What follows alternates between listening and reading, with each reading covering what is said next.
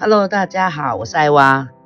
为什么这两周都没有呃发节目？是因为我们家正在忙着搬家，所以呢暂时延缓发节目的速度。那这一集我们要跟大家讲什么呢？我们这一集呢要讲的是创业圈的照妖镜，哪一些人可以合作，哪一些人要保持距离，请务必谨慎评估。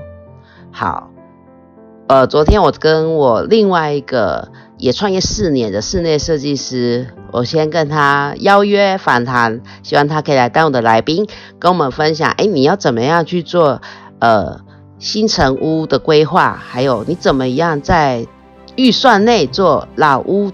的重整这样子，所以敬请期待我们跟这个设计师的合作。对他的意见很中肯。好，先透露一下，他的公司的经营理念是先有交情后有交易。哎，这点跟我一样。好，我们可以先当朋友。那我们的价值观跟我们想要的方向是一致的，我们再开始合作。好，这也跟我们在创业圈很常遇到的人是一样的，就是说很多人会习惯跟你画大饼，哎，跟你说他可以做到多好，或者是他手边有多少资源跟人脉，就是把自己打造的好像是一个很厉害的人，但实际上不是这样哦。好，所以我觉得呢，就是做生意嘛，当朋友也是很重要的，你可以透过当朋友去评估你要不要跟这个人合作。好。所以呢，我们要先来讲照妖镜。好，这些年我们看过哪些光怪陆离的现象？来，我要跟大家分享，不用钱的最贵。这个是很多创业圈他会有的迷失，就是他会觉得说，哎，我创业维艰，初期的预算有限，所以我没有办法去参加太多付费的场合。所以呢，他会很积极的去参加那些呃活动费很便宜的，或者是甚至免费的创业交流圈。好，那参加这样的活动，你会遇到什么样的人？好，你会遇到一堆人跟你换名片，然后呢，你会发现一堆人想要跟你成交。好，然后呢，你会发现我刚刚讲的，你会看到很多人就是口条很好，然后跟你说，哎，他认识某某高官。某某名人，或者是他手上有什么创业圈的资源，哎，把自己打造的就是很澎湃，大家都好想跟他交朋友。好，通常呢，这种虚张声势的新朋友，哎，你一定要睁大你的眼睛，仔细的观察，你要去观察他是不是如他所说的，可以去帮助到你解决这方面的问题。好，这个是这些年啊，我们一直看到说，呃，有一些那种，尤其是传统产业的，他可能更需要一些比较高端的人脉，他就会觉得说，哦，哇，他真的是一个很厉害的人，一定会对他的事业有所帮助。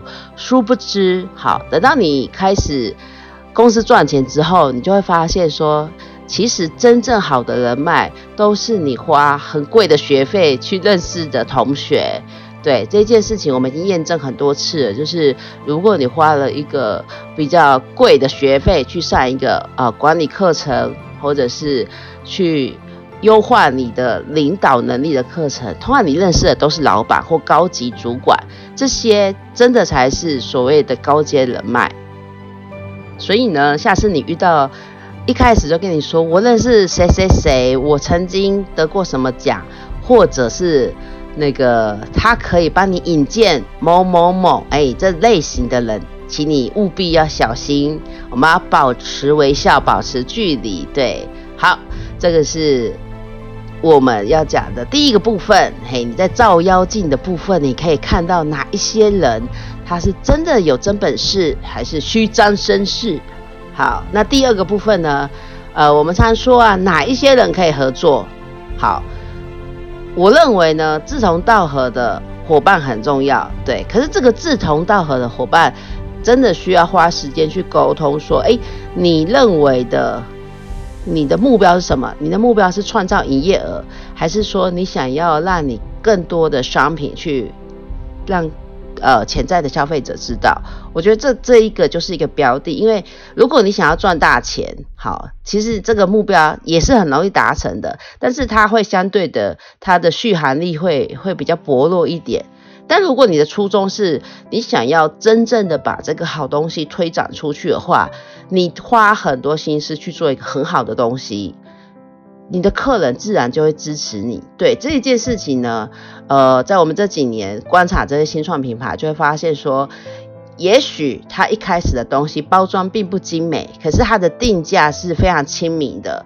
那它透过那个 FB 社团的去分享说，哎，我这个商品是跟小农契做，那这个呃品质完全不输知名的那个品牌这样子。所以呢，他就有机会去切入，因为他用一个比较亲切的价格去跟陌生人去推广他的商品，然后呢，这些人会因为他很便宜，先给他一次机会试用，结果呢，一次试用就成主顾，就是说这个东西是非常好用的。对，这这个也是我们就是会看见的，就是它虽然品牌力很薄弱，可是它的商品力很强。商什么叫商品力很强？商品力很强是说。呃，这个东西你实测个七天十四天，你发现你喷在脸上，你就觉得，哎，你肌肤变好了，而且跟呃，而且像像一月嘛，很容易因为季节的变换，所以你会脱皮啊、红肿啊，或者是就是会有一些长一些小疹子。可是你用的这个很天然的东西，你就会发现说。真的是不要用太多化学添加物，你用的是纯粹去萃取出来的这些东西，用在脸上，你的肌肤就会获得改善。好，我自己也是实测了十四天，发现说哇，难难怪这东西它可以默默卖五年，而且它的那个客人的客单价都很高，会落在六千到一万。好，光是卖这个商品，这就是你你的东西，你有没有认真去做？而不是说你今天找个代工厂，把你的想法跟你的配方告诉他，由他去帮你制造出来，然后呢，你再开始去写你的文案，做你的商品图。好，这这两个就是初衷会不一样。我说好的初衷就是说，我觉得这个东西真的很好，所以我想要让更多人知道。好，他会花一百二十八心力去钻研如何让他的商品更好。好，这个我们在课堂的案例啊，我最常讲的是阿元肥皂。因为什么？我要提到阿元肥皂，是因为，呃，这个品牌我已经从二零零八年观察到现在，我都我觉得它是一个很值得去跟大家分享的案例。对，为什么？因为一开始阿元老师他就是因为自己有肌肤上的问题，他用了市面上所有的手工皂。的沐浴乳，他都觉得不能解决他肌肤的问题，于是他就觉得好啊，大家做不出啊，我就自己做好。他怎么做？他就开始自己去种这些药草，对，然后自己去研磨。他的起点真的很低。好，什么叫起点很低？起点很低就是说他在做这个事业的时候，他也是从摆摊出身诶。好，在。为什么我会拿来安利？因为在二零一四年的时候，刚好我在那个年度，我是在手工皂的产业服务。那我常常要跟中小企业去分享说，哎，你怎么从一个小小的摆摊的店家做到国际的企业？好，在二零一四年的时候，我们常常会跟我的学员说，呃，像阿远肥皂，它在二零一四年的时候，它的营业额哦，它的营业是七亿，好，不要不夸张，是七亿。好，那当然是因为他后期呀，他从二零零八年到二零一四年这个期间，他不止做手工肥皂，他也做酱油，也做茶叶，也做保养品，也做很多呃其他就是产值更高的商品。但是他一开始起步是大概两三百块的手工皂，然后从这些市集他自己去摆摊，然后让更多人认识他。这个就是又回归到我们刚才讲的，你东西够不够好？什么叫好不好？你有用过手工皂的人就知道，你今天拿到一个就是很天然的手工皂，你拿去洗的话，你会发现说，哎，你以前用那种呃化学的香皂，你可能觉得哎肌肤很容易干燥，可是如果你用到一个天然的香皂，你就会发现说，哎，你肌肤的水分都还保持住，而且呢，就是它的香味是比较持久的，不会像那些化学香精，你很快就。短时间就没了这样子。好，所以这个阿元肥皂它的呃，它现在也很有趣，它已经把肥皂拿掉了，它就就剩阿元两个字这样子。所以呢，你在做品牌的时候啊，你要去想说，你真的要去解决你消费者的问题。好，但是后面。呃，他们的营运又是另外一个故事了。好，这个是我们要跟大家讲，你做商品的时候，你真的要从消费者的角度去出发，你要去创造价值，去解决消费者的问题。所以呢，如果说你的产业跟产业间要做所谓的异业合作的话，你可以去找志同道合的朋友。志同道合的朋友是说，诶，这个东西是我自己研发制作的，对，那我们可能 TA 会比较接近。或者是说，呃，我想要做的是解决客户的问题，而不是去创造高营业额。对，这个会是你在选择志同道合的朋友的一个条件之一。对，这个是我觉得是蛮重要的，因为你选到志同道合的朋友，你们一起去做活动，一起去卖东西，才会有力道。好，第三个我们要讲的是人才好贵。好，要回归到就是我们开玩笑说，哎。你请香，你你给香蕉，你只能请到猴子。对这件事情呢，就是你自己当老板之后，你就会发现，完全是一个真理。对，好，意思是说，你想要请到愿意为公司付出心力、愿意跟公司一起打拼的这些人才，你就是要给他相对的报酬，跟他相跟他相对的奖金，你这样才可能留得住人才。好，为什么我们常常在讲说，就是其实有能力的人都自己出去开公司了，对，好，这是在创业圈里面你常常会听到的一个笑话，对，人才在哪里？对，因为人才真的很珍贵，他既然有能力的话，你就要去好好的尊重他，并且把他放在对的位置，他才可能为这一个公司、为这个品牌去创造他的价值。好。好，跟大家额外分享，就是我昨天又去拜访另外一个老板朋友，他就跟我说啊，他在经营他自己的团队的部分呢，他会让他的员工本身呢也会有业务的这个角色，他会让他们知道说，你不是员工，你也算是公司的小小股东，所以公司赚钱，你们也会有分润，对。所以，当他们在做这件事情的时候，他比较会有参与感跟荣誉感，就会觉得说，如果我帮公司带来更多客户，我不仅可以拿到更多奖金，我也可以得到更多的肯定。对，所以呢，如果你把你的员工当做员工，你把呃交代他的事情让他去做，对他会觉得说，哎。我就是领死薪水，所以我做完我该做的事，我就下班了。对，这个是很多呃我们在创业圈的老板常常会面临到的问题，就是说呃员工会用员工的心态去看待这份工作。对，但是回归到我以前也是员工啊，为什么我愿意会待在这公司？一定是老板我很欣赏他，或者是同事很好相处，或者是薪水很高。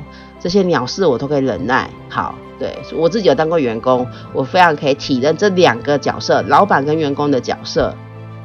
所以你今天呢，不管你遇到的是你的员工、你的合作伙伴、你的外包的这些人员，只要他可以帮公司创造价值，我认为你都应该要包比较高的红包或者发比较高的奖金给他，因为没有他们。就没有办法公司持续的创造营收，所以呢，结论，人才真的很贵。好，下一个我们要讲，不怕神对手，就怕猪队友。好，猪队友，猪队友真的是蛮多的。好，我讲一个简短的故事，就是我之前有认识一个自创品牌呢，他就是跟一群自己哇天兄弟好一起去开创一个公司。然后呢，大家都是很好的兄弟哦。等到开公司才发现说，哎，友情是一回事，公司营运是一回事。好，所以呢，他认为为了公司好，我们应该要做这些事情。那他的兄弟就觉得说，为什么要做那些他不会的事情？所以呢，在这个在这个环境里面，你就会常常看到一个现象，就是呃，领头羊会觉得说，我们要带领公司往前冲，那你们这些不胜任者就要赶快下车，不要去拖累大家的脚步。好，所以我印象很深刻，就是那时候呢，这个领头羊呢，他就会发一本书。给这些员工，然后这本书叫《从 A 到 A 加》，然后他希望他的员工呢要好好的去读这本书，然后呢每一周都要做读书会的分享。好，光是做这个心得分享，就很多员工他就抗拒，他就觉得说，我就做好我要做的工作就好，为什么要逼我去读书？对，然后通常这个领头羊呢，他就会说，他就会。讲很多，他认为公司前进这些领导者必备的条件，那不是任者，请尽快离开这辆车子，不要拖累大家的脚步。好，所以这个神对手啊，呃不，神对手呢，一定有你可以学习的地方。那如果说你的团队有猪队友呢，你必须要用加倍的时间去跟他沟通。避免造成多头马车分歧。好，这是我们在中小企业里面很常面临的问题，就是哦，三个股东都各自有各自的人马，对，那你就要选边站。那多头马车，我觉得就是内损很严重。好，这个是你在创业圈，你在开公司，你真的要慎选你的股东，慎选你的合作团队。好。避免遇到猪队友，就是扯你后腿。好，再来是好朋友，不要一起开公司。这个也很多学生问我，对，就是他的好朋友可能有呃财务的天分，那他可能有行销的天分，那另外一个朋友可能有执行跟制作的天分，那他们三个想要一起开公司。对，根据我们这几年的观察呢。我还是那句，如果可以，请你去跟银行融资，你宁愿独资也不要跟人合伙，因为跟人合伙的问题真的真的非常非常的多，对，到最后可能都是因为理念不合啊，或者是说，哎，跟你一起打拼了三年都没有分到钱，对，这个这个都是非常现实的问题，所以呢，这个好朋友要不要一起开公司呢？我个人认为是不要，对，你可以当就是呃，你开了公司之后，他可以当你的军师，或者是私底下聊天的朋友。一旦你们真的好朋友一起开公司，非常容易撕破脸，而且再也不是朋友。好，这个坊间上有非常多的案例，大家可以去搜寻一下，就是某品牌他们以前是什么国中、高中。哦，的好朋友就一起做事业，当然也有成功的啦。但是如果说你现在有选择权的话，我建议你还是独资好了。好，再来呢，我们来讲的是说，请神容易送神难。好，这又回归到上面那一个话题，就是你今天找了一个人才，好，结果呢，你把这些专业人士请来公司，就会发现说，哎，其实他做的跟他嘴。跟他当初规划的其实是不一样的哦，对，那你怎么样去请他离开这一件事情就会比较困难，因为他可能就是看中你公司有这样的职缺，他可能可以去帮你创造价值，但是他进来之后你就发现说，哎，他真的只是出一张嘴，那就让下面的员工去帮他执行，结果做出来的成果也不是他预期的效益。然后呢，他也没有更更有作为的表现。好，对，这个是如果你请了员工之后，你就会遇见的问题。诶，你请了一个好像很有能力的人，但是他开始做了之后，就发现他根本只是嘴巴很厉害，但是实际上是无所作为。好，所以呢，在这个创业圈里面，你可以看到很多光怪陆离的现象。我会觉得啦，就是不管选择你的合作伙伴，选择你的员工，选择你的股东，拜托，第一，人品，人品真的很重要。可是这一件事情也很难啊，因为人跟人之间，你没有办法那么快去洞悉这个人，他到底是是真的有没有这个真本事，还是他其实是有更多利益的目的。好了，我们只能说尽量找善良的人合作。好，我会建议啊，人品第一，价值观第二。价值观就是你对这个产业跟对这个行销，还有对整个事业体的营运呢，你们的。三观、价值观、世界观是相符的，你们这样做起来会比较顺心顺手。那工作态度第三，工作态度第三是说你在做这个事业的时候呢，你必须要呃诚实、正直、准时、高效率。好，这个是你在做这件事情的时候，你就会发现工作态度真的很重要。如果你遇到一直拖延的，伙伴，你就要小心了。好，那第四个才是能力。好，你想要跟有能力的人工作，但是呢，他必须要具备刚刚以上讲的前三个条件。如果说前三个条件不符，他只有能力很好，那也没有用啊，因为他就是那个做什么事情都自己做啊，他没有办法跟别人合作，而且他也听不下别人的意见。好，好，这一集呢，就是。我们最近跟很多老板聊天，好，不过我身边的都是中小企业的，比较规模小的老板啊。那我们希望说，我们的节目呢，可以给大家一些呃新的想法，或者是如果你有心得体悟的话，你可以留言跟我们分享。你也可以在我的呃我们节目的粉丝团跟我们保持联系，投稿告诉我们你遇到的创业鬼故事。好的。这是我们本期的节目，我们的节目是贵人提灯照，创业地狱火。喜欢我们的节目，记得给我们五星好评，谢谢。我们下次见，拜拜。